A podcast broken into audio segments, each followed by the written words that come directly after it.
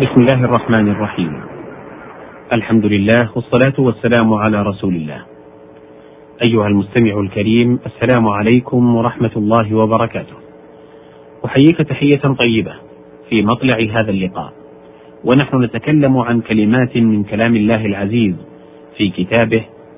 نسعى لتوضيحها من خلال الكلام الفصيح بذكر بعض ما قالته العرب من شعر أو نثر. والمقام عند مادة الصاد والباء والغين. قوله تعالى في سورة البقرة صبغة الله أي دين الإسلام. وقصد بذلك المشاكلة وذلك أن النصارى كانوا إذا ولد لهم ولد غمسوه في ماء المعمودية. ويقولون الآن صار نصرانيا ويقولون قد انصبغ بالنصرانية. فقال تعالى ذلك مقابلة لقولهم. ويقرب منه قول الآخر قالوا اقترح شيئا نجد لك طبخه. قال اطبخوا لي جبة وقميصا. الصاد والباء والواو. قوله تعالى في سورة يوسف أصب إليهن أي أمل يقال صبا يصبو إذا مال نحو محبوبه. وقيل صبا معناه نزع واشتاق. وفعل فعل الصبيان. وأصباني فصبوت والريح الصبا المستقبل للقبلة. سميت بذلك لأن من هبت عليه صبا إلى وطن بل صبا إلى وطنه ونزع إلى إلفه. قال مجنون ليلى ألا يا صبا نجد؟ متى هجت من نجدي؟ فقد زادني مسراك وجدا على وجدي. وصابيت السيف أغمدته مقلوبا. وصابيت الرمح أملته وهيأته للطعن. الصاد والباء والياء. قوله تعالى في سورة مريم نكلم من كان في المهد صبيا أي من لم يبلغ الحنف الصاد والحاء والباء. قوله تعالى في سورة البقرة أصحاب الجنة. أصلها الاجتماع طال زمنها أو قصر. وقيل الصاحب الملازم إنسانا كان أو حيوانا أو مكانا أو زمانا. قيل لا فرق بين أن تكون المصاحبة بالبدن وهو الأصل والأكثر وبالعناية والهمة. قال الراغب ولا يقال في العرف إلا لمن كثرت ملازمته. يقال لمالك الشيء هو صاحبه.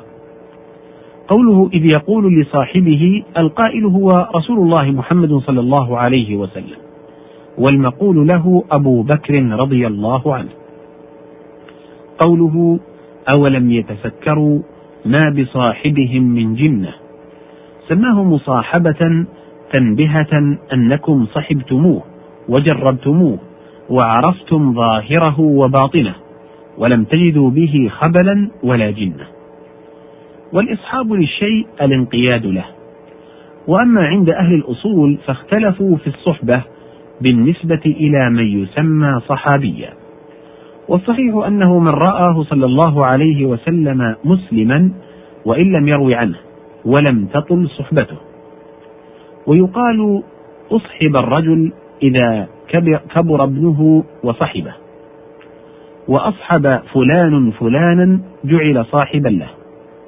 وعليه قوله تعالى ولا هم منا يصحبون أي لا يكون لهم من جهتنا من يصحبهم وما يصحبهم من سكينة وروح وترفيق ونحو ذلك مما يصحبه أولياءه. وأديم مصحب أصحب الشعر الذي عليه ولم يجز عنه. الصاد والحاء والفاء. قوله تعالى في سورة البينة يتلو صحفا مطهرة. الصحف جمع صحيفة والصحيفة التي يكتب فيها وأصل الصحيفة المبسوط من كل شيء ومنه صحيفة الوجه. والمصحف هو الجامع للصحف المكتوبة والجمع مصاحف وغلب على من كتب على ما كتب من القرآن. والتصحيف قراءة المصحف وروايته على غير ما هو لاشتباه حروفه. ثم اتسع فجعل كل تغيير لفظ بما يقرب منه تصحيفا. وقد وقع ذلك لجماعة من العلماء. وفي ذلك تصانيف. الصاد والخاء والخاء. قوله تعالى في سورة عبس فإذا جاءت الصاخة هي القيامة. سميت بذلك لأنها ذات أهوال وأصله من صخ يصخ صخا فهو صاخ أي صاخ صياخا مقطعا يقطع قلب سامعه. فالصيخ شدة صوت ذي النطق والصاخة هي التي تصخ الأسماع أي تصمها حسبما أشير إليه بقوله تعالى يوم ينفخ في الصور الصاد والخاء والراء. قوله تعالى في سورة الفجر الذين جابوا الصخر بالواد. جابوا أي قطعوا والصخر الحجر الصلب. أشار إلى قوله تعالى وتنحتون من الجبال بيوتا. وصخر علم لرجل مشهور أخو الخنساء الذي تقول فيه وإن صخرا لتأتم الهداة به كأنه علم في رأسه نار. الصاد والدال والدال. قوله تعالى في سورة الأنفال ويصدون عن سبيل الله. الصد المنع مأخوذ من صد الجبل وهو ما يحول بينك وبينه. ومنه الصديد وهو ما حال بين اللحم والجلد من القيح بل الصديد. وعليه قوله تعالى ويسقى من ماء صديد. والصد قد يكون انصرافا عن الشيء وامتناعا نحو قوله تعالى يصدون عنك صدودا. وقد يكون صرفا ومنعا نحو فصدهم عن السبيل. الصاد والدال والراء. قوله تعالى في سورة القصص حتى يصدر الرعاء أي ترجع من سقيهم غنمهم. وصدر إذا تعدى بعن اقتضى معنى الانصراف. تقول صدرت الإبل عن الماء صدرا. قوله تعالى رب اشرح لي صدري. الصدر الجارحة ثم استعير لمقدم الشيء كصدر القناة وصدر المجلس والكتاب والكلام. وصدره أصاب صدره نحو كبده. ورجل مصدور يشتكي صدره. والصدار ثوب يغطي الصدر وذلك على بناء دثار ولباس. ويقال له أيضا الصدرة الصاد والدال والفاء. قوله تعالى في سورة الأنعام يصدفون عن آياتنا أي يعرضون إعراضا شديدا وأصله من صدفي الجبل وهما ناحيته. وفي الحديث كان إذا مر بصدف مائل أسرع المشي.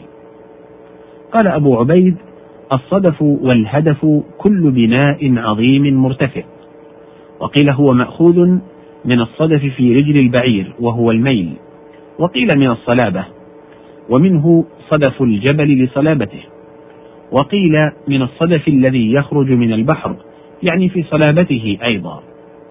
وقوله بين الصدفين أي ناحيتي الجبل لأن كل جبل يصادف أي يقابل الآخر. هنا تنتهي هذه المادة وبها ينتهي الحديث في هذه الحلقة. إلى لقاء تال بإذن الله. أشكر لكم طيب استماعكم والسلام عليكم ورحمة الله وبركاته.